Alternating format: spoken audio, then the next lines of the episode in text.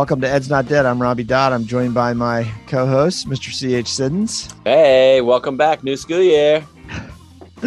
Welcome back, Mr. Siddons, and of course, Mr. Peter Crable. Welcome to season six. Season six, episode one. Uh, it has been a while, folks. We are very glad to be back. Uh, we had to move heaven and earth to find a time to record, but here we are, and it's going to be a great show. Uh, you can find us on Twitter at Ed's Not Dead PC, and you can check out the Ed's Not Dead website, edsnotdead.com. As always, we're brought to you by Ed's Not Dead Media, full service educational media company focusing on leadership, instruction, and 21st century school reform. Fellas, Yes. I am so happy to see you guys. It was a long summer. It's nice. Yeah. And the, the air has turned a little bit. The mornings are a little crisp, Yep. Enjoyable. Maybe I'll And- wear a jacket. Maybe I won't. It Yeah. is uh, upon There's us. no, and there's no consequence if you don't wear that jacket. yeah. Do whatever you Yeah. want. It And you still- doesn't matter. Right. You still have, since you're both millennials and and squeakers when it comes to money, are you still running your air conditions or are you just totally like, windows open? Uh, no, that is- air, air conditioner's on. yeah. air That is one thing I never understood. Uh, like when it, making yourself miserable, it's like, well, you have the air conditioning. Might as well use it. Right. It Your is. condi- It is kind of that weird in between time in the house, though. When you have the AC on and it's cooler outside, you Yeah. you you might want to wear a long sleeve shirt in the house, and you switch to sweats, not shorts, right? Right. Yeah, this is true. This is true. One thing we did, uh, probably since the last episode, we got solar.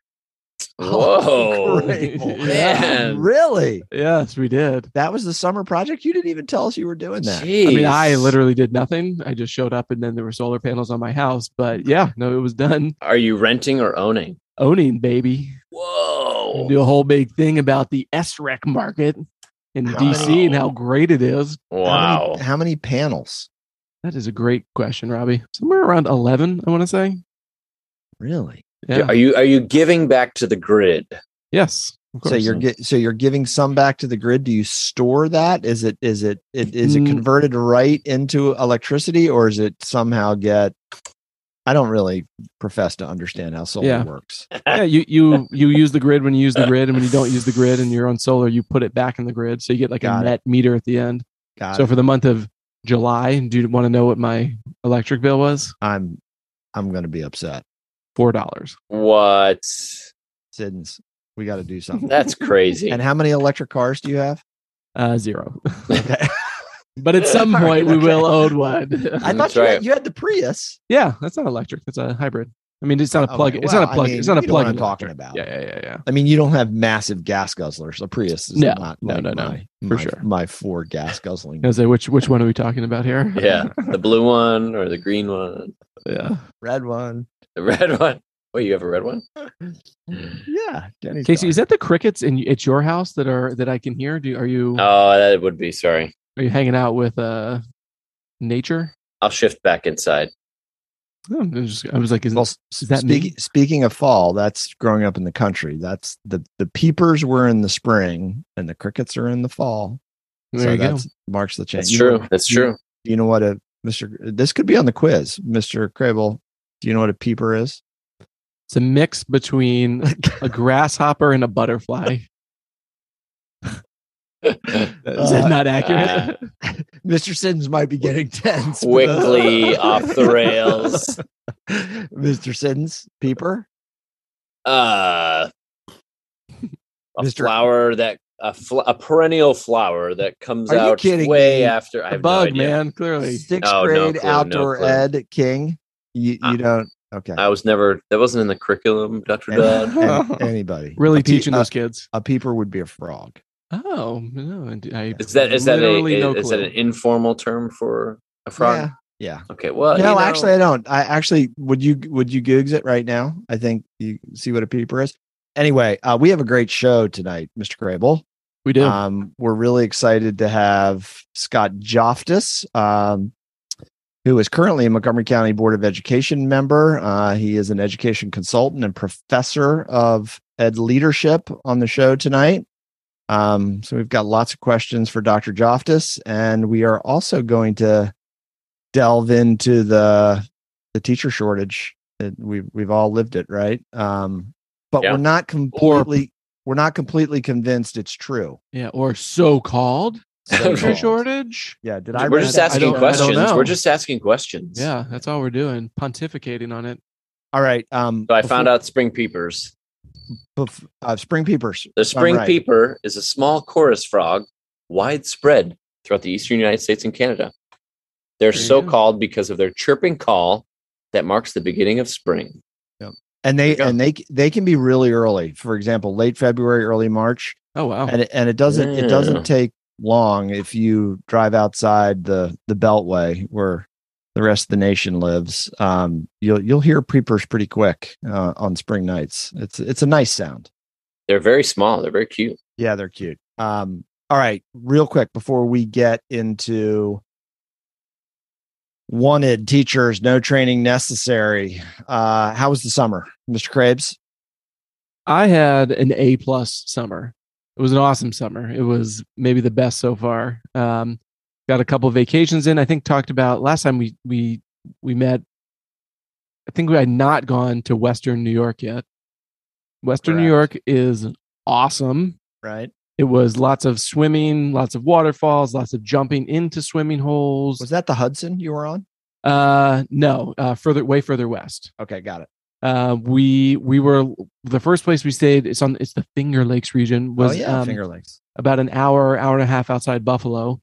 Um, in in my whole life, I've never had any desire to go to Niagara Falls.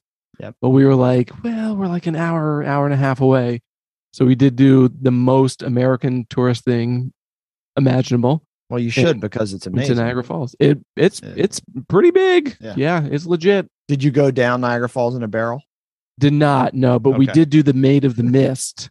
Oh, you did that. Yeah, yes, that's that, a, that must that. they just print money. I mean, those Yep. people must be literally gazillionaires So, they so, just row so boats out every 15 minutes. I salmon when I go on my salmon fishing trip in November, you know, because we always have to schedule the show around it. Um, it's about an hour and a half from Buffalo on Lake Ontario.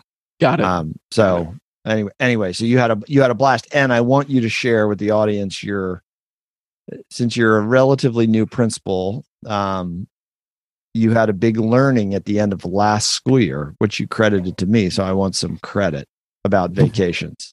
oh yes, the right the right away. oh, the It's- right away after school vacation, Mr. Siddons. We got to get you on that train. Do it. I don't know what that is. I have no idea what that right is. when school ends, get out of Dodge, be done Yeah. with it. And I think that I do think that really kickstarted summer feeling extremely long because there's not like a, a week or two where you're like kind of you know working and trying to like decompress. It's just like no man, you're Yeah. on vacation. It's on, done on, and you start to decompress immediately. exactly. and you come back like okay i've got the summer i'm going to work i feel good Yep. um you should try it next year mr the other the other big thing I noticed we talked about it on the last pod was when when the the summer flip started happens. You know, and Casey had pontificated August first. I think you agreed with him, Robbie. So I was acutely aware of that this year to determine if it was August first.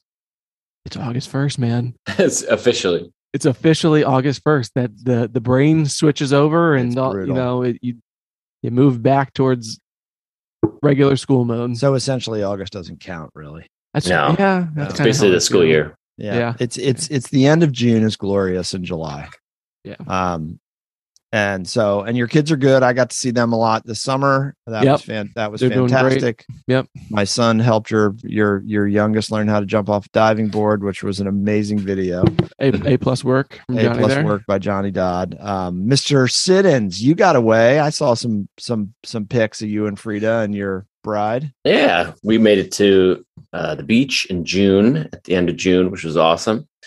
And July went by quick, and then August was supposed to be filled with a trip to Boston, and then we we all got COVID, and then it messed up. And and being the first time I've built the schedule for our school, it was August was not not great. I felt like I was doing scheduling up until like last week Yeah, which I, sure, I, which no one told me about. I'm sure you. Did, I'm I'm sure you did a killer job. Yeah, I mean, kids have classes. Yeah, that But I mean, half of them don't have classes, but other than that, Well, I told- the I ones told- that do I- are very happy. I told a couple of teachers, I said, you may be teaching all 150 kids in the gymnasium for your for social studies, but that's fine. How Yeah. long? How long was the line outside the counseling office for two first two days? Not bad. No, there are no lines. No Oh, lines. good. Look Yeah, you. yeah. Everybody was scheduled. Success. Yeah. Good job. Good job. So we, I made it. I, you know, the it was the first time going into pre-service where, um, I, you know, I, I did, I didn't have like the butterflies. It felt like mostly stress-free because we had everything kind of set and ready to go.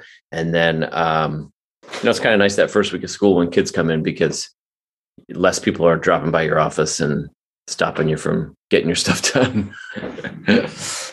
Well, um, and I had a, I had a, I had a great summer. Um, sent my oldest off to college. Uh, there were lots of endings and beginnings. Graduation from high school, um, and we got away, and it was, it was, it was nice. I felt last year was a pretty challenging school year, which we're going to talk about. um, Yeah. I'm sure as the as the Ed's Not Dead season six progresses.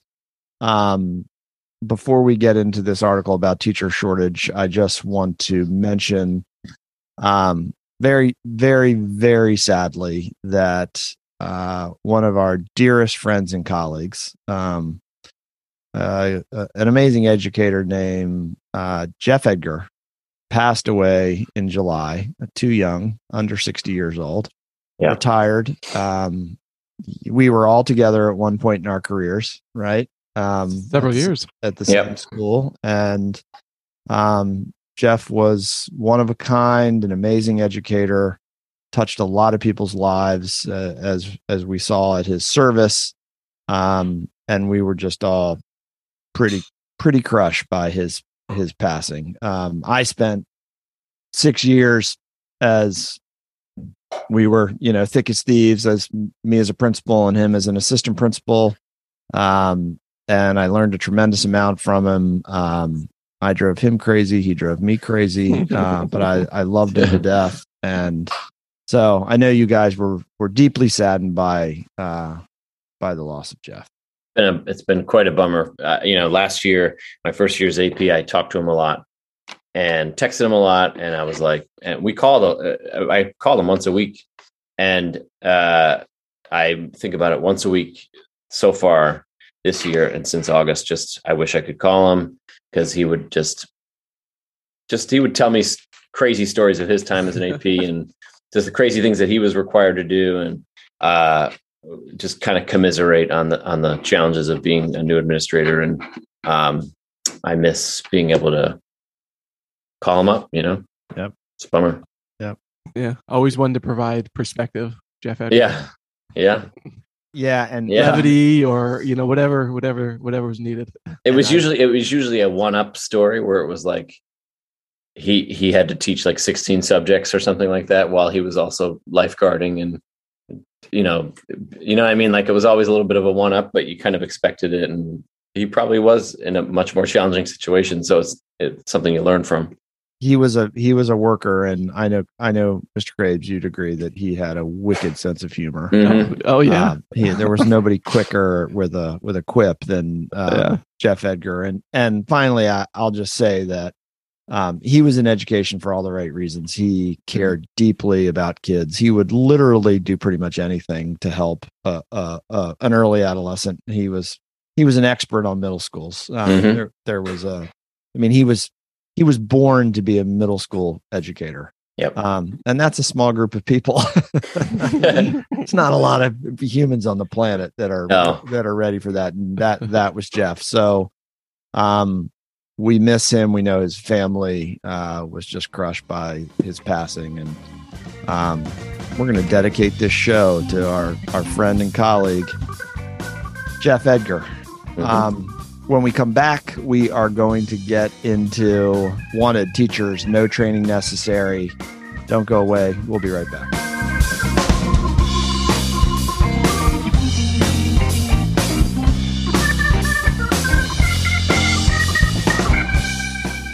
Welcome back to Ed's Not Dead. Uh, we are brought to you by Ed's Not Dead Media, a full service educational media company focusing on leadership, instruction, and 21st century school reform. All right, fellas, you ready to get into this piece in the Washington Post? The teacher shortage.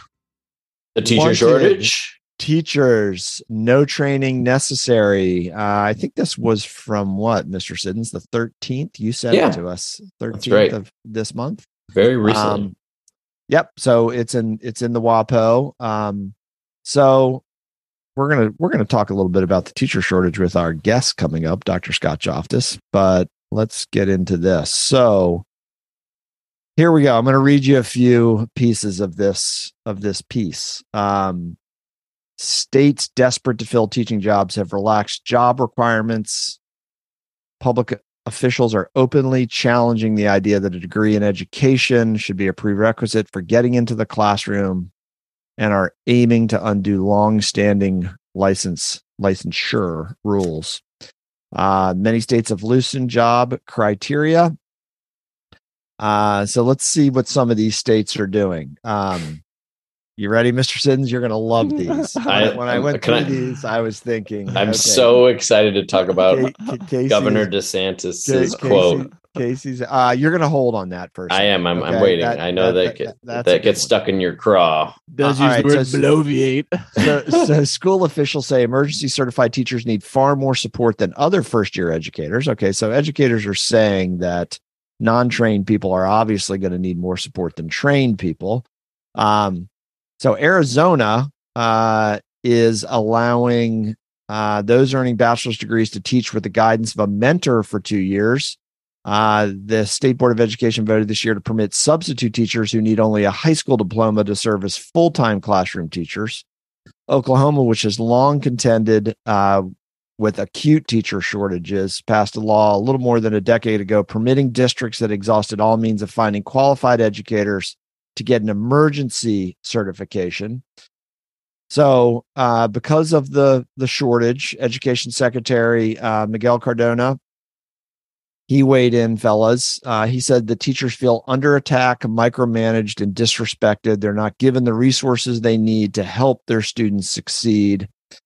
And they sometimes have to take on second jobs just to make ends meet. So I think all three of us have seen this shortage up close and personal to some extent Mhm. or another. Um, so I'm leading off asking you, um, will these measures in this piece, which some of them are extreme, you can basically have no college degree, a partial, um, partial college, be coming from another profession altogether. So there's some pretty extreme approach, approaches to teacher hiring. Do you think they're going this is going to result in negative impacts on students, schools, and the profession overall? Casey, I know you want to rant, so go ahead. Uh, no, I, I'm not going to rant. Rant it up. no, I, I have I everything about what these states are doing is exactly the opposite of what should be happening. Like they're they're loosening restrictions, they're getting rid of certifications, they're getting rid of all the things that you know all the bars and the standards that need to be raised in order to increase the quality of folks who are going into the teaching profession. but but short term if no, I I, if, I, if you're I, at DEFCON 11, what do you do as a school Well, system? I understand that, but what I want to I want to bookend that with by saying that this is not a new problem for Oklahoma, who starts their teachers out at like thirty two thousand dollars or thirty thousand dollars a year. This is not a new problem for uh, Florida, which pays their teachers very poorly. And- and- trend in the states. Yeah, I mean, like it's it's not a new thing. So I sh- I say that understanding that they're dealing with uh, un I can't even imagine how big their class sizes are. I can't imagine the the impact on kids when they don't have an expert teacher in the classroom. It's just it's sad. It's just it's just it's sad. It's very sad. So I'll be a little devil's advocate here. DA, DA. Not every teacher that has a certification is an expert teacher. Certification is is one thing, and I'm not saying we shouldn't have certification, but um, I'm, I'm not sure that that equates one to one to becoming an expert teacher. And I I would argue, That's not what I was saying though. That's not what I was okay, I mean you said expert, you said expert teacher, so Yeah, but I, I no no no. Hold on. No Okay. don't don't skew my words. okay, all right, go ahead. Okay. Don't skew Okay, his I am- words. Okay, I am not saying that a certification in a specific subject area means that you're a good teacher. That's not what I'm saying. Okay. there are certifications and licensures and regulations in place to hopefully uh, act- actually support the process of getting someone who is probably more certif- or more qualified than than not meaning i can't get a certification to teach social studies unless i've done a program at a, a certified uh, post-secondary institution that teaches teachers how to teach social studies So one thing So- I will say, so Robbie Dodd, Yes. have you ever hired a teacher on a provisional certification? Absolutely. Casey, have you ever hired a teacher on a provisional certification? no i don't know I have not only hired teachers on a provisional certification, I myself have been hired on a provisional certification as well. And I think one thing that That's I the problem, Casey. there's the problem. No, I'm just kidding. ah Nope. there we go No, but so so um after you after you get over um you know Ron DeSantis being Ron DeSantis, uh, the idea that teachers don't become great teachers i- not from sitting in a in a lecture hall but from doing the job. There is some merit to that argument. Yes Doing the job makes you better at the job. All right, stop there. Stop Okay. there. Okay. Okay, okay, because you you both have been just determined to steal the quote from me because I, I I was I've, I've gone around and around it. was I'm waiting. placed- Okay, so so the great governor of Florida, Ron DeSantis, uh, quote: "The teachers that become great teachers don't become great teachers because they're sitting in some university lecture hall listening to some professor bloviate." isn't that the villain in one of the james bond movies uh, Yeah, DeSantis said when he announced an initiative to allow community college graduates to teach under a mentor teacher for two years. Quote, what makes a great, what makes a teacher great is actually being there, doing it, watching experienced teachers and seeing what they do that works, working directly with students. So, uh, you know, this, I want to let you guys argue some more, but this did make me think I mean, is there a link between the affordability and accessibility of higher education? Because he's he is, you know, he's an anti-intellectual. Although I do believe he went to Yale. he went to yale Okay, he's but but he but he hates the Ivies because he went to Yale. Is there a link between the accessibility of higher ed and the attractiveness of the profession for young adults? Um, so if you if I guess what I'm saying, if you're gonna spend a fortune, your parents are gonna spend a fortune to send you to college or to help send you to college.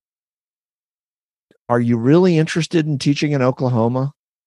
right are you really is is the is the profession attractive enough I, I i just think we have a higher ed issue Uh, I don't. I don't. Dis- I don't disagree with that. I, I think we're also talking about two separate things, which is the college experience and everything about college and certification, which I I, I think are two separate issues. i agree teacher prep versus ver- versus But- certification But I, I I agree. I mean, like the experience when we talk about what kids are doing or students are doing in colleges, if you're sitting in college classes and not ex- not working with kids and expert teachers throughout your time in school, you're missing that so that's such an incredible The job. opportunity. You're missing everything about the job.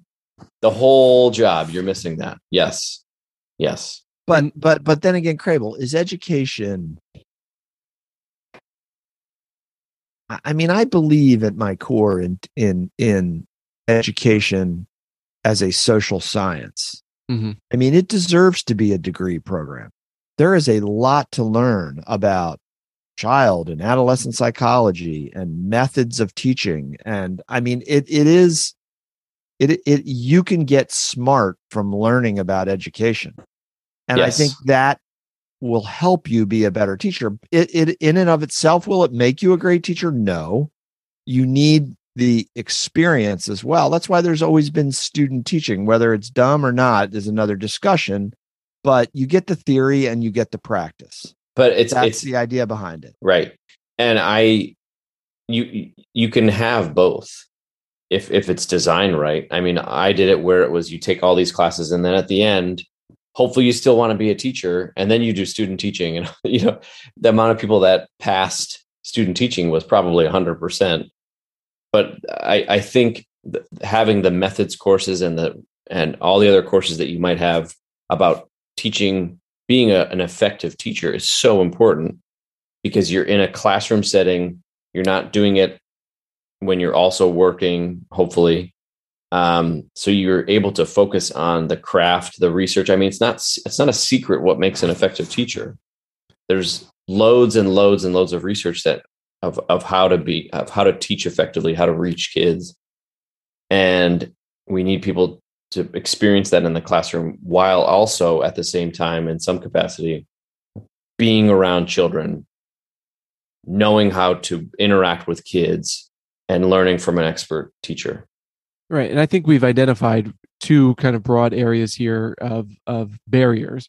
So one is most sort of people in the education world including the secretary of education would argue that people don't go into the profession because it doesn't pay well because teacher teachers aren't don't have autonomy because teachers aren't treated as professionals stuff stuff like that.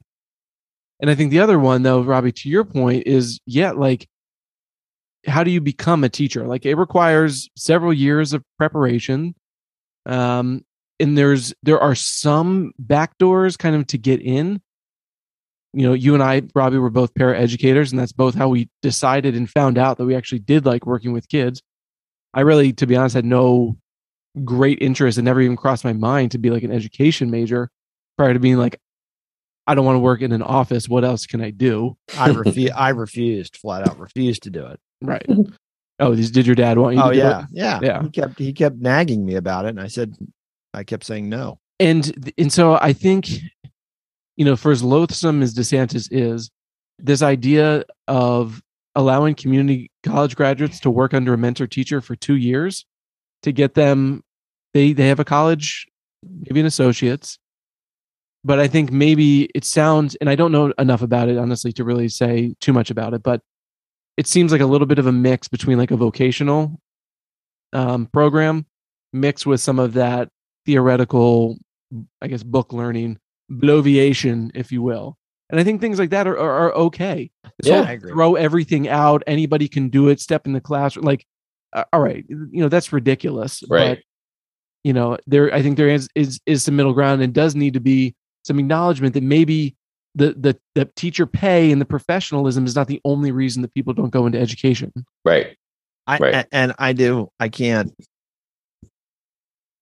I mean, I can't remember really specifically because now my doctoral studies are increasingly seem, seeming like a long time ago. But I know John Hanushek at at Stanford did a fair amount of research on the highly qualified stipulation of No Child Left Behind. You, you all will remember that school systems were required to hire quote unquote highly qualified teachers. So there was a out of NCLB a lot of licensure kinds of things came about. I, my gut tells me I remember the research said that it was found to be somewhat non-impactful. Not causal? uh, on re- uh, on or even very strongly correlational with student achievement. Um that it was just kind of more institutionalized red tape Mm. um and so i i but but i also worry about the slippery slope of deprofessionalizing the profession even Right. further because it's a profession let's be honest that has struggled with that um and and and the professions association with unions which i support but um that's something that the american public doesn't necessarily consider unions as signifying professionalization Right. um so uh, it's it's a the the reality that we're left with is is it does appear that there is a significant shortage of teachers. I don't know if the profession is in crisis. I'm concerned about it. Um because we all three think it's we we got into it in different ways, but we all love the profession. Um and and we love teaching and it it just, you know, we want more people to do it correct. We want more people to do it. Yeah, So and I, I i would just as a final thought i know that we're closing up but no, you got the last word. the the thing that I, I notice a lot in my you know my tenure so far in education is I I don't think I've ever heard a, a, an ed, another educator tell a student you should be a teacher. I just started doing that this year. And just I started asking kids about it. Yeah. and and I I will I'm going to toot my own horn when I see kids, when I, my own students, my current students that I have like I'm like you, you know you'd make a great teacher. Like have you ever thought about going into teaching? Like planting that seed and just be like I've I've heard people say like you shouldn't go into teaching. Like don't be a teacher, which is also discouraging. But it, it, we have to be more optimistic about the profession ourselves and have more trust in the fact that we have to that it can get better but we need to it's a great career. It's a great profession. It's so hard. It's so complicated. So complex but you're working with humans That is a profound final word. You are right. We as a profession, I I have real questions about whether we why don't we tell kids all the time you should be teachers? I mean, I Yeah. I'm sure Yeah. doctors tell people you should Yeah. be a doctor. I, They- all they hear is they want to be engineers and Correct. we, uh, we of course we need engineers we, of course Wait. we need scientists we have lots of educators that are guilty. No offense, they're they're they're parents. They can do what they want to do, but they tell their own kids not to be teachers. correct Um, Correct. so, all right. Well said, Casey. Thank you. All right. When we come back, fellas, we are incredibly excited to have Dr. Scott Joftus on the show. Don't go away. We'll, we will be right back.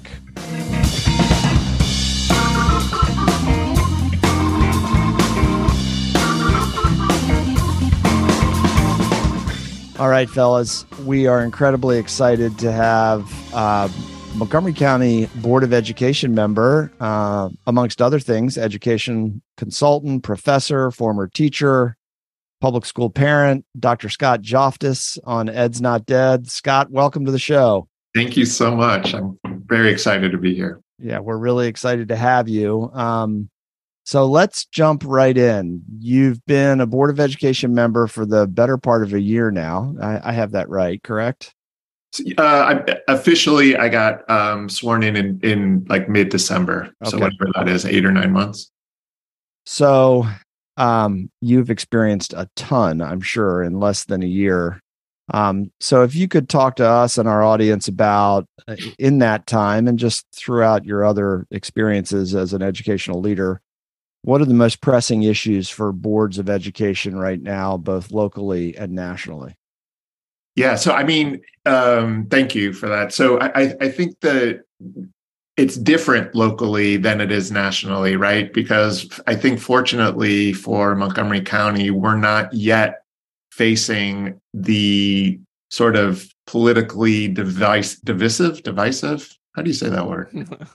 depends how, depends how fancy you are. I think. Yeah. i think fancier is divisive divisive. I'll, I'll Yeah. go. With, I'll go with fancy. Uh, So the politically divisive topics of things like CRT and book uh, banning of books. We've had it a little bit, um, but fortunately, it's been pretty well contained.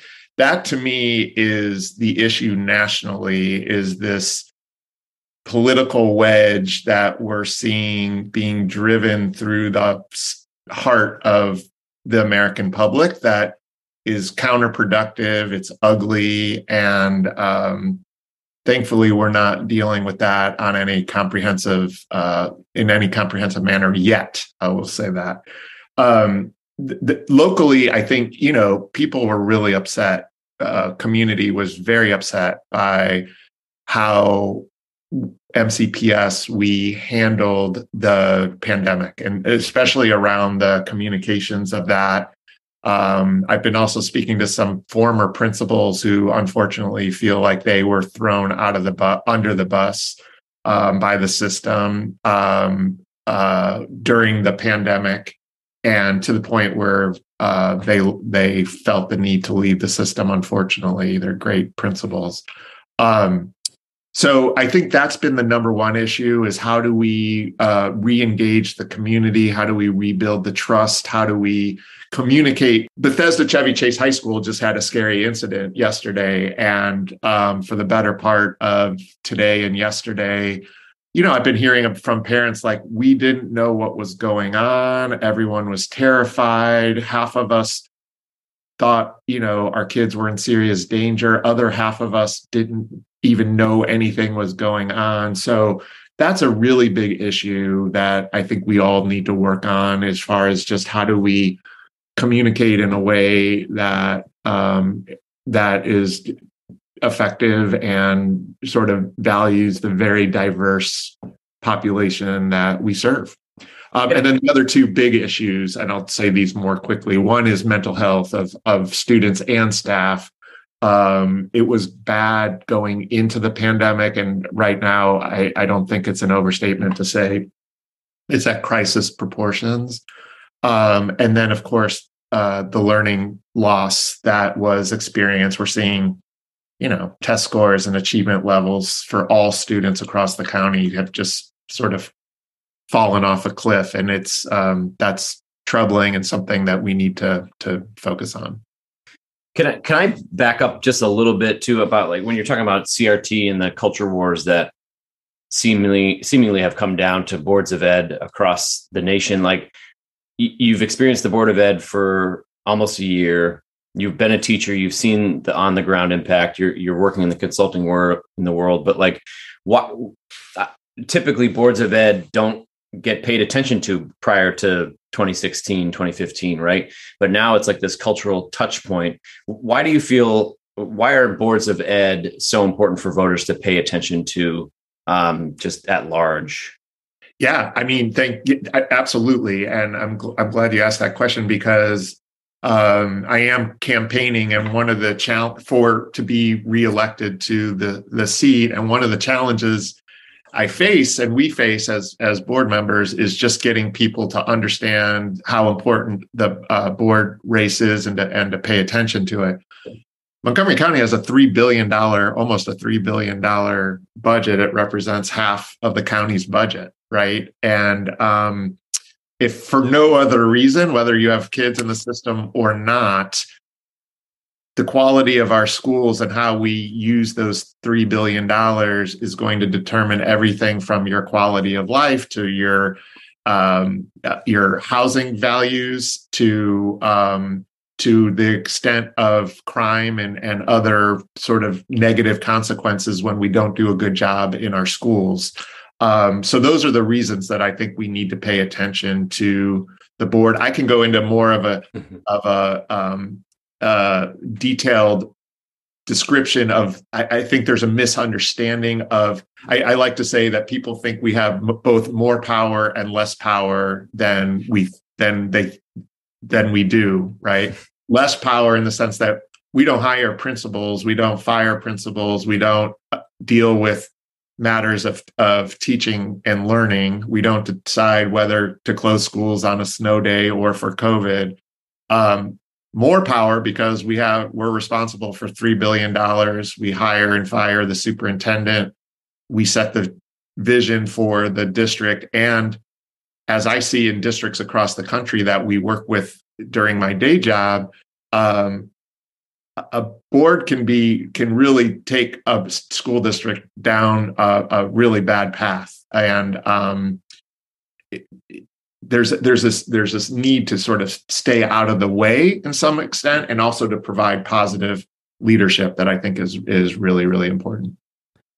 So you um in terms of pressing issues you mentioned in Casey mentioned divisive or divisive issues. and um so we're going, we're going fancy. We're, so we're doing it. Yeah. We're drinking yeah. tea with with pinkies out. Um, so you had mentioned um, in in your community in Montgomery County um, a recent scare with guns, and so it, it's it's a small question and a larger question. So one is you know around specifically the question of weapons and you know when and how does a school board decide to become involved in an issue like that that is politically divisive that does have very strong feelings on both sides, um, but is directly related and has effects on schools. Like you know where where is that balance between sitting back and letting society handle problems and i guess like advocating for things in society that are directly and or negatively impacting schools? Boy that's that's a million dollar question. So i think i'll start by answering that so w- w- there's this line that's often used in board trainings i use it when i train other boards which is if you're trying to fix water fountains in schools, you're doing something wrong as a board member. If you're trying to make sure that there are systems in place to monitor and fix board um, uh, water fountains across the district, then you're doing something right. So I think that pertains to your question about guns as well. Um, there was an issue yesterday in one of our high schools, Bethesda Chevy Chase, where there was a concern that there was at one point there was concern there was an active shooter. Um, then it was kind of more like no but there's a gun in the school and there was just a lot of misinformation flowing around. To me the board does not have any role in addressing that specific circumstance. But where i'm starting to get involved is i heard from a lot of the as i mentioned i heard a lot from parents of bcc students saying look we just need to know like if we don't know anything yet we need to know that right? So the system went dark for too long of a period of time and it increased the rumors it increased the anxiety of students staff and parents. And we can't have that. Unfortunately in this day and age we need to have really thoughtful approach to those types of circumstances. And so there i think it is appropriate and this is where i'm trying to lean in is what is our crisis communications plan for god forbid a gun in the school or other type of uh, emergency we need to do a better job at that and i think that's an appropriate role for for me and for the board to play So let's switch gears for just a second. Another um, topic that has dominated kind of discourse on public ed right now uh, is we were we were uh, we were mockingly calling it a so-called teacher shortage. Um, just jokingly, I don't know joke, about mocking. Okay, okay, mockingly was too strong. All right, but uh, when we say so-called, uh, there is a little bit of a lack of clarity um, nationally about whether this this teacher shortage exists. I, I tend to believe just like public education is so fragmented in this country in so many ways, there may be a shortage in Oklahoma, but not in Fairfax County, Virginia. So um, you're a former teacher. Um, now you're a board member. You consult with systems across the country. What do you see as some of the causes of the teacher shortage uh, and what can school systems do? Um, and what do you think uh, the school system that you're currently a board of education member can do to to to help the profession? It is the most important role in any public school system. Yeah, totally agree with that last statement. It is the most important role in any, I would say, in society, even beyond school systems. So unfortunately, it's it, it's a big, complicated answer, which is I think that in order to to address what I do believe is a teacher shortage, and I do agree with you, Robbie, that um, it's worse in some places than others. Um, but I do believe that it's it's real, and we can look at um, student teachers uh, the applications are way down, the enrollment is way down, and so this this is a problem that's not going to be solved overnight. Um, I think in order to solve that, we have to rethink teaching and learning, right? Like um, salaries need to get better, no question about it. And I think MCPS has done um, it. We have done a good job of staying kind of at the forefront of salaries for teachers and and other staff but we also live in an expensive community, and I think we need to keep keep pushing that. And um, and the Maryland Blueprint is appropriately pushing us to do that, and I think we even need to stay ahead of that. But to me, we don't fix this problem until we fix what the what the teaching profession is, and I think um, the rote test based um, um, process that is sort of the fallback in many classrooms and schools is uninspiring to students and it's uninspiring to principals and it's uninspiring to teachers and until we make it a more inspiring and creative and uh, uh, unleash of the passion that people come to teaching with, um, it's going to be hard to turn the um, to turn this uh, turn this tide around. Yeah, can I? Can I?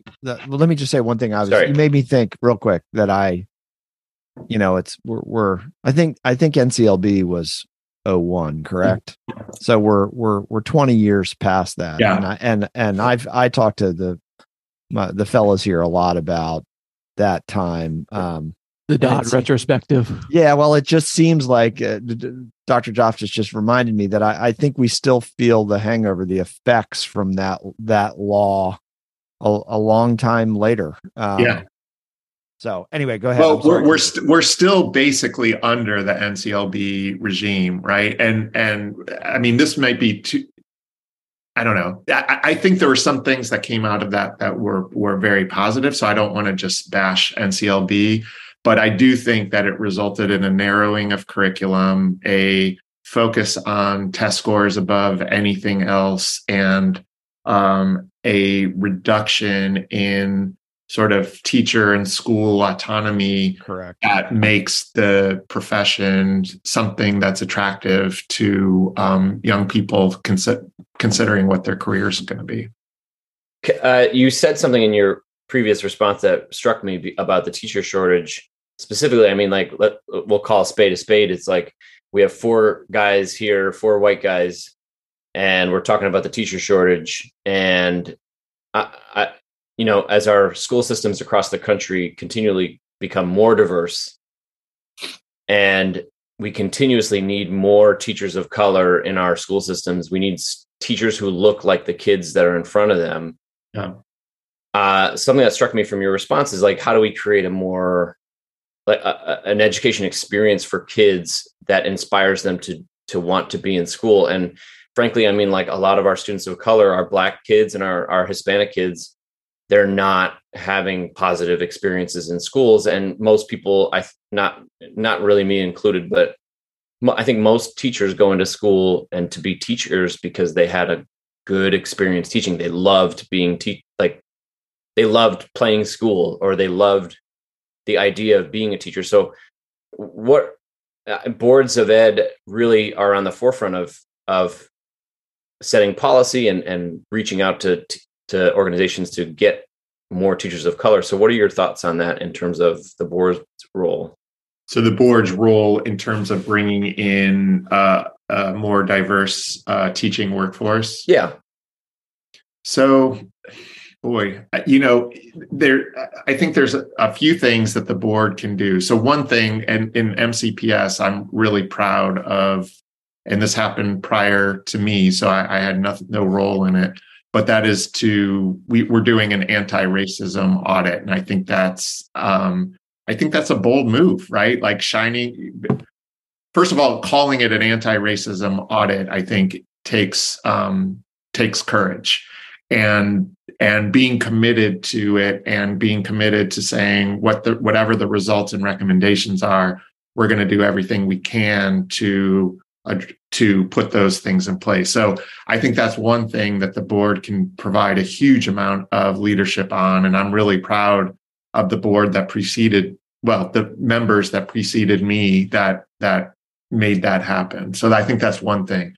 I think then it goes to back to what we were just talking about around creating a culture that's not quite so focused on test scores and a narrow curriculum based on reading and math scores, right? So um, I think we're starting to get better um, around things like career pathways and um, um more engaging learning, hands on learning um, that I think it will make the teaching profession more attractive to everyone, including teachers of color.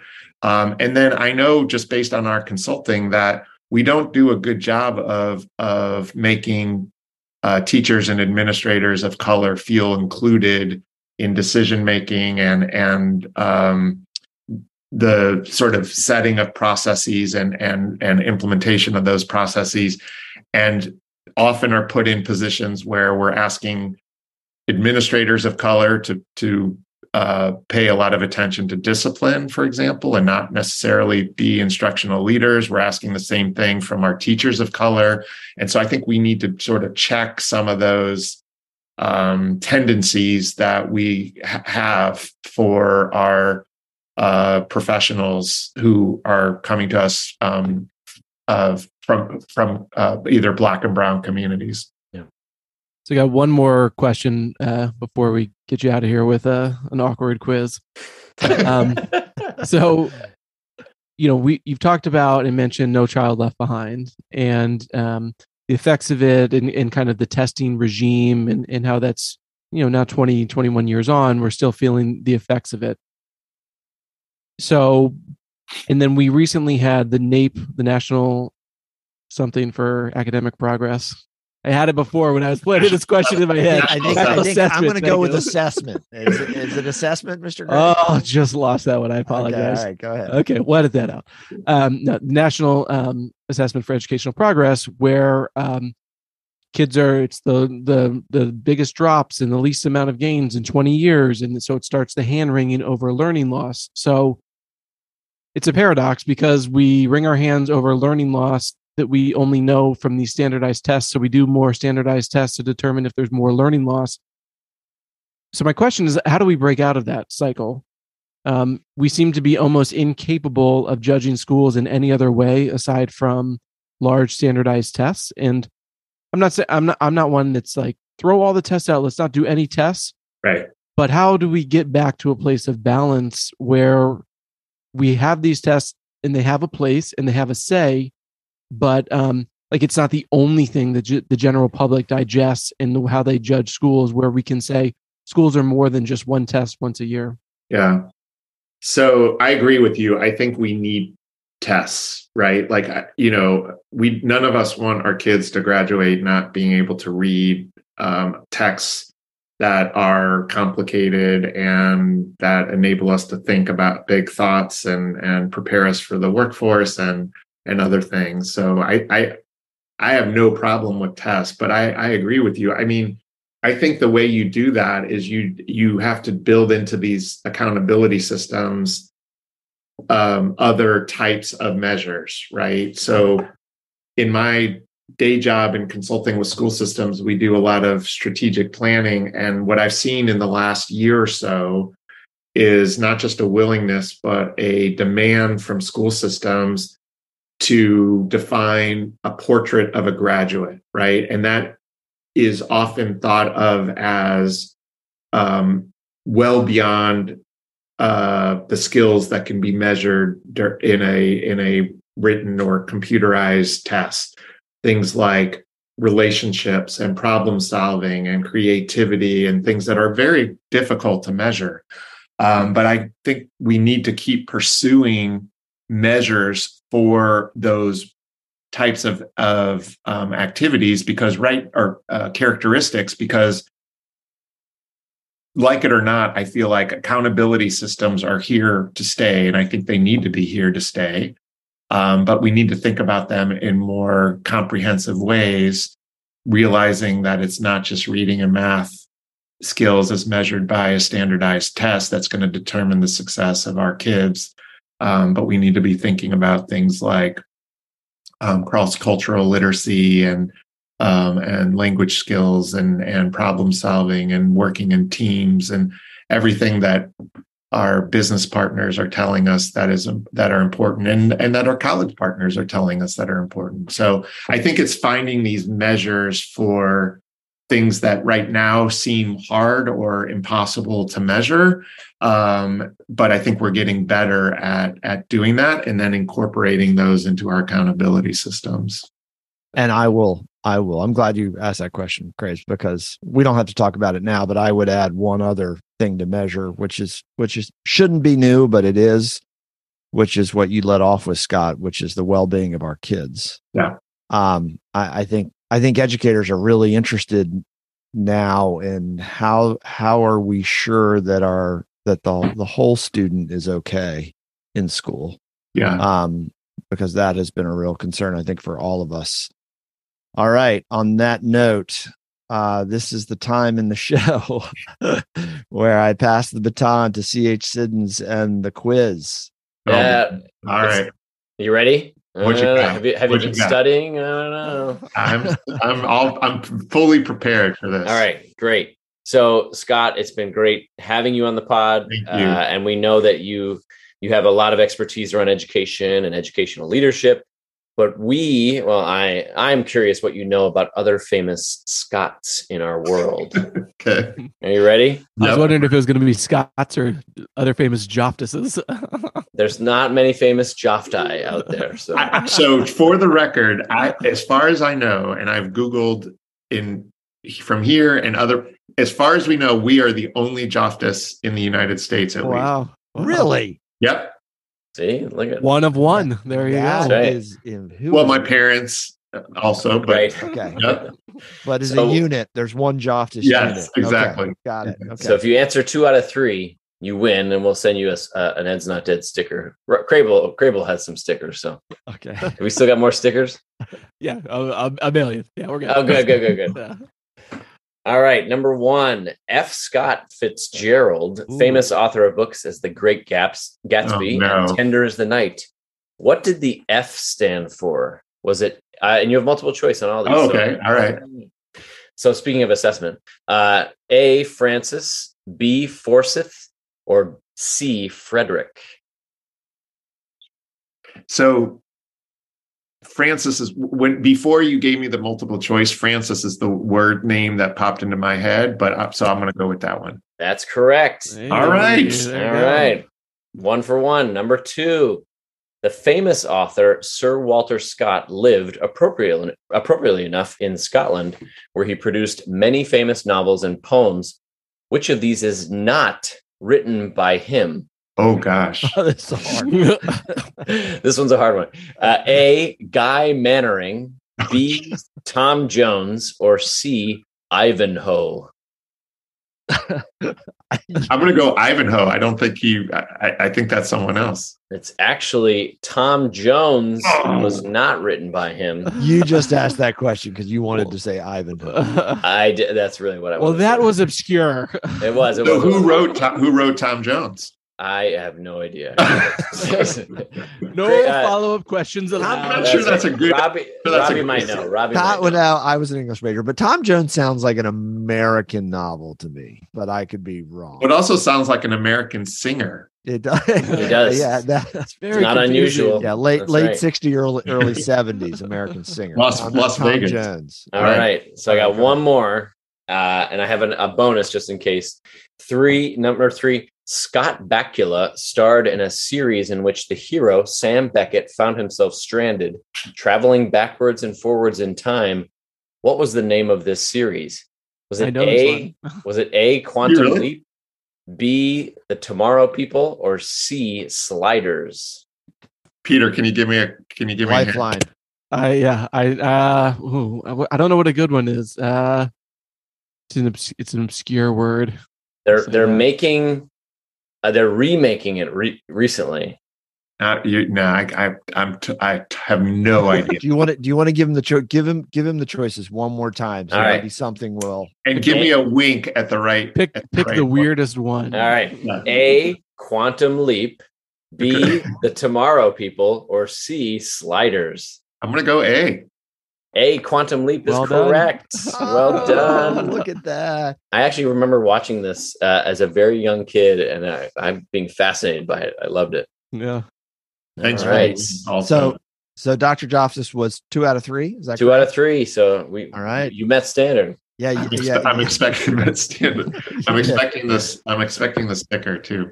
That's and right. Tom Tom Jones was written by Henry Fielding, oh, whoever that is. obviously. But obviously. but but but is Henry Fielding American or British? Oh, so many questions. Henry Fielding sounds British. Uh, You did the Fielding. Part. it's Henry Fielding. okay. We'll have to let somebody else look it up. I don't All know. right. Henry Fielding Shire. Before we let before we relieve Dr. Joftus of his misery, um, you you have an important election coming up in a couple months. Um, and we do have a few people that listen to the show. Any any last thoughts about your candidacy for the Board of Education for Montgomery County? Yeah, thanks for asking that. So, you know, my my pitch, if you will, is that um, we have some really great members of the board and some really great candidates for the board. What what I think I bring that is unique is that I have this system experience for the last 18 years. Um, I've run a small business that um, advises school boards and superintendents across the country around issues related to equity, strategic planning, school and system improvement. And we just don't have that perspective, and I and it's unique on um, on school boards.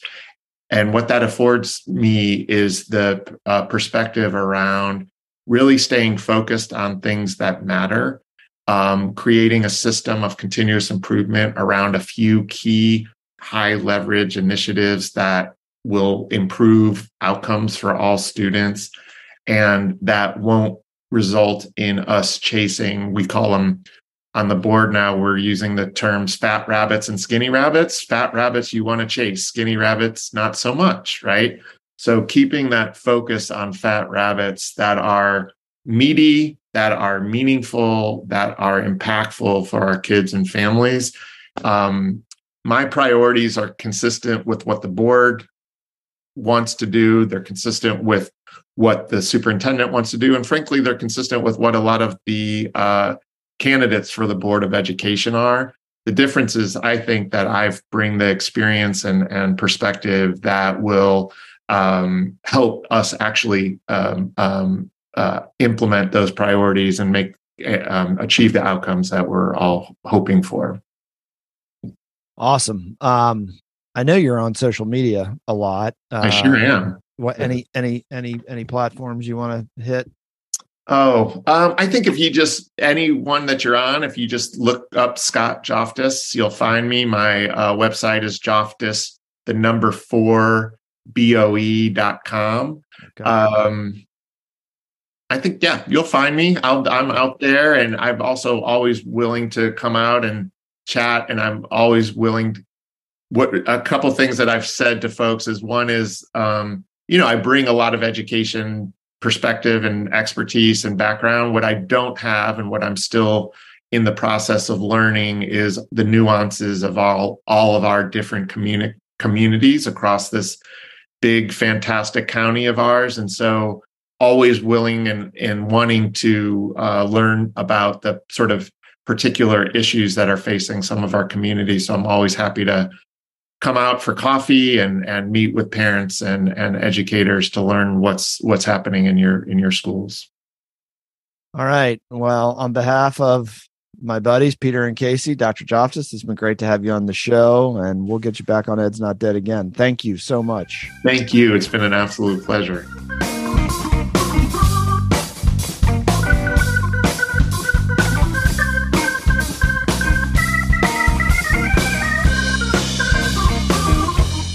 welcome back to Ed's Not Dead, fellas. Uh, that was tr- that was a terrific interview. Thanks again to Dr. Scott Joftus. It was great to have him on the show. Best of luck to Dr. Joftus in his candidacy for the Montgomery November. County Board of Education in November, right? That'll be yeah. here, that'll be here before we know it. Um, as always, Ed's Not Dead is brought to you by Ed's Not Dead Media, a full service educational media company focusing on leadership, instruction, and 21st century school reform. Check out all things Ed's Not Dead on Twitter at Ed's Not Dead PC. All right. Uh, we have a new segment. We are wrapping up the show. Um, Mr. Siddons has already gotten a little bit spicy with me and Mr. Craze. we, we, we provided fine. Minimal, we just won't do it. Minimal segment feedback, and but we avoided a fight. So, but we're excited about it, Casey. No, it was good. It was it was it was valuable. I might fight against it, but I take it. You know, it's fine. All right, share with the listeners what oh, the news. All right, is. it's it's ripping off of another famous but not as famous as our podcast but it's it's basically a it's called the take appreciator and so what i'm going to do as i compile all our education news pieces uh, i'm going to share three takes, hot education takes from some questionable education news sources. And you're going to rank them. We're going to bring back Dear Betsy. You're going to rank them from one to four DeVosses. We're Ooh. bringing back Dear Betsy. Nice. All right. So a, a four DeVos is just a steaming Outlandish. pile of garbage. Steaming pile of garbage. Okay. Rating of one means just a lazy take. It's not even worthy of consideration. And a rating of four DeVosses means it's a it's a full DeVos, meaning it's a full education secretary.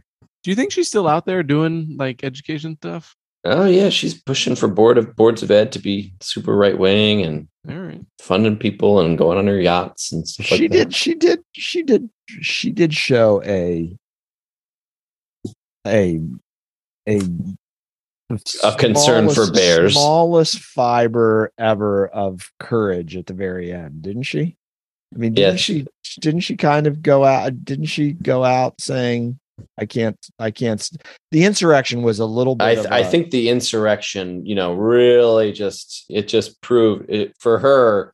It was just the straw, you know.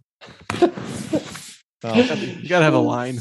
You have to have a line. I mean, she certainly showed courage. although there was a guy in a bear suit in the There was. or was that a buffalo he was, was some- A yak, I think. I don't know. Who knows? All right, let's let's get going here. Give us some All right. give us some some headlines. This one's pulled from Twitter, and it it it includes a report from the Heritage Foundation from uh, a right wing uh, a right wing think tank, if you will. So I'm going to read the headline. I'll read some of the byline, and you you get to rate. We'll start with Crable for this one.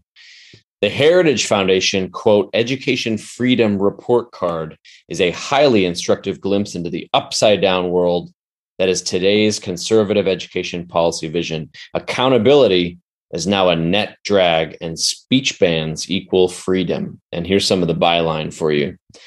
The methodology defines all variables, explains why we chose them, and describes how we calculated and coded them. Mi- Mind you, there's a map of educational freedom included Ooh, nice. Of the I like- United like States. maps. Oh, and who doesn't? The variables are organized into four main categories and influence the degree of education liberty in each state. One, education choice. Two, regulation. Three, transparency. And four, spending. So they have all these main character categories of education liberty and even published a very colorful map, color coded map of the United States. Well, I, I might have gone with three DeVosses, but the fact that they put a map on there, I I, I gotta take a DeVos away. That So well why- said, well said. While I may disagree with a lot of what they say, uh, it, I don't think it's so outlandish to measure. So I'll I'll go with a ranking of two DeVosses on that. Oh, man. And, and honestly, the factors, I don't know, Mr. Crapes, the factors, I mean, there were no degree to which CRT is taught or prayer in school. I Yeah. mean, they- Ah, they that's they- true. they were- Nothing they- about bear dangers in right. the midst I mean, of they schools. were, they were know? fairly innocuous factors. Yeah. Uh, so what do you I what are you giving it? I, I'm with you. I'll go with three DeVosses. No, well, I went with two. I Oh, two, uh, Ooh. two. Yeah. Yeah. I'll, uh, I, I'll go. I'll, I'll go with two with you. okay. All right. All right. Two. uh, Okay. We still got two more. So you have full potential to have a full DeVos. Well, it just depends on the quality of the headlines you're sharing. That's true. That's true. That's true. All right. Next one. Four more reasons to be mad about Biden's student loan debt amnesty. Oh, only four. All right. That's right. Byline Every passing day, the scope of the Biden administration's regressive, expensive, unfair, and potentially illegal amnesty for student loan debt becomes clearer. Student loan forgiveness forces working Americans to pay off the woke managerial class, Ooh. particularly Washington elites. America's children will be picking up the tab for this fiscal negligence for a generation. Uh, definitely bonus points for the woke manager. Got it. Like That's good. pretty. That's pretty quality. good. That's pretty pretty and then, uh, good. there's something else at the beginning that I found pretty enjoyable. Uh, uh, so yeah, I'll go because there's so much editorializing in there. I'll go ahead and do three DeVosses. Oh, that one. all right, all right. Um, you know, I'm, I'm, I'm gonna, I'm gonna throw you a curve. Oh, Uh, get, I- yeah. I, I'm You're not into it. I'm I'm I'm down at the very bottom of the DeVos scale on this. I'm going Oh, with a- man. with Oh. a with a with a with a very small portion of DeVos. Why? Why is Um, that? I, I've got my own questions about that move, both politically and practically. Um, I I, I am a member of the woke Beltway elite, yeah. uh, but I'm far past paying off student loans. Um, but I, you know, I I wonder I wonder if it was. Let's be honest. Not all not all legislation that helps people is works, um, or is great. And I have some questions about this one. All right. So, I, I I think I think of all the things he's done he's done, this is the one that I think you could legitimately shoot full of some holes that that, are, that are that are bipartisan holes. But we're right. evaluating the headline, Robbie. Just the And headline. uh, I did ask him why, so I I- apologize. That was my Uh, fault. That was my Jeez, fault. so my fault. editorializing, I did. I did. We could- opinionating. I'm We can bring that up on a topic on a Uh, future I, show. I, I just I I didn't think it was that that steaming pile of garbage. Yeah. the Go ahead, student all student loan debt amnesty is my favorite. Anyway, all right, th- three out of three here. Number three, a new ranking for education freedom. This is similar to uh, the other one, but it's got some good uh, good word choice here. Right. Florida and Arizona lead the way in liberating families from woke bureaucracies. Historic declines in math and reading scores during the lockdown era, plus an embrace of anti American propaganda by the educational establishment, have left many U.S. parents desperate for new school options. They want public funding to go to the schools they choose for their children rather than being automatically routed to local government monopolies. Ooh, indoctrination. you That's you go the only first on word this they one. didn't use. Yeah. Socialists or communists. And, uh, uh, I mean, if they if they had gone socialist schools, Oh, um, indoctrinating students, some of those words I would give it a, A missed four. opportunity. I- Marxist missed- academies. Yeah, Mark. Yeah, Yes. I would have definitely gone with a four. But I think I think I think it was I think it was three DeVos worthy. yeah, I'm, I'm gonna, all right. I'm gonna go with you, but it really, I'll, I'll do three too. It really satisfyingly hits on all the buzzwords. It does. It really does. Um, I can't just believe. It. yeah, I, but uh, you know, I do think they could have done a little better. They could have, as you said, or uh, anything about prayer in there, Right. Too, Yeah. and Yeah. you know, freedom a couple more times. They didn't get any- say freedom. they didn't get Freedom any- squared. Sexual deviance in there, and and they should have. It's Florida, right? That's I mean, true. That's, That's they should have. They should have had something about that. Yeah, Man. All So right. I, I need to up my game for next time because Yeah, so- uh, we these so are need a these are full, tame, Casey. Come on. full for DeVos playbook here. you need to find some more. You need to go to the dark web. Yeah. I need to I need to start Buy- surfing on Buy like a news. separate computer just for the dark web. I need to like go on like uh, Newsmax or something like that next Yeah. time. Oh boy. Are you into Are you into Reddit at all? I I I I dabble, could- but okay, that could be it's a wormhole. It's- I it's a- dabble. it's a What does that wormhole. mean? What I does that don't. mean? Dude, there's not enough time left It's in a the show to figure out what that wormhole. means. That, I'm just saying that could be a good potential Casey, source. you have dabbling issues. What does dabbling mean? Just like 10 or 12 hours a week. That's it. Cap it at 13. No more. Oh, it's so All funny. right. Uh, sorry if I missed it at the beginning, uh, Mr. Sids. What's what's that segment called again? The take appreciator Take appreciator until we get yelled at by the less popular podcasts. because we copied their content. Okay. I just took All right. two words that Uh, we, sometimes people use. we we ran out of time for stock up, stock down. We're going to do that next time. Um, and I do want to remind our our listeners as we are back for season six because we're the best ed podcast around. Please uh, send us some show feedback Tell your Um, friends. so I don't embarrass Casey and Peter at the beginning of every and episode. send and send us emails and DMs. Like we Right. love answering questions. DMs are and open. yeah, Slide Mine- into the DM. Slide in to the Yep. DMs. I don't really know what that means. Don't know. Facebook. Yep. So we we want your we want your feedback and we will read it on the air. hmm Um, all right, fellas. Uh, thanks to Dr. Scott Joftus for joining END. Um, we really appreciate having him on the show, and we wish him best of luck in his election coming up. Uh, the show is brought to you by Ed's Not Dead Media, full service educational media company focusing on leadership, instruction, and 21st century school reform. Um, I just have to ask Crable one quick question, Mr. Sids. Yes. Mr. I, I'll ask you both. Um, NFC and AFC champions. Ooh, uh, after week one, I'll go. Hmm, AFC. I'll go with uh, the recency effect. I'll go with the Bills, Okay.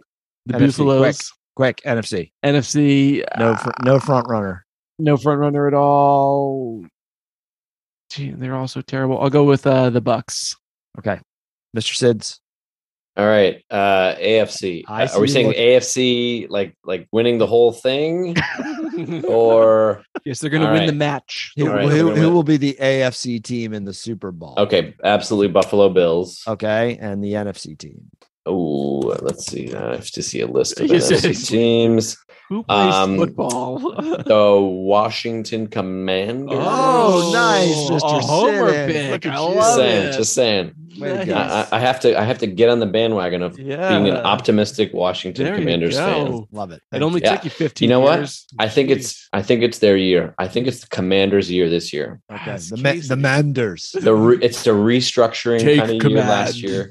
It felt like last year was restructuring. Yeah.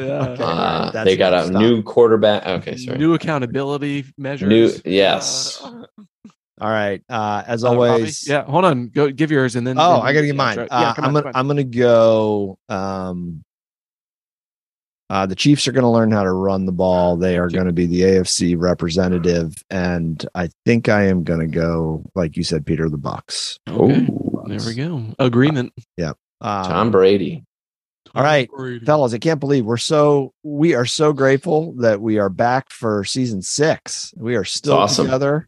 Um, it's going to be a great season. We've got some special plans, right? Uh, that we're going to un- unveil in the coming weeks, coming right. shows, some uh, segments and series that we're going to do. So you're going to have to wait on that. So don't miss out. Continue to tune in. Spread the word about Ed's Not Dead. Thanks as always for Peter and Casey. Take care, and we will talk to you soon.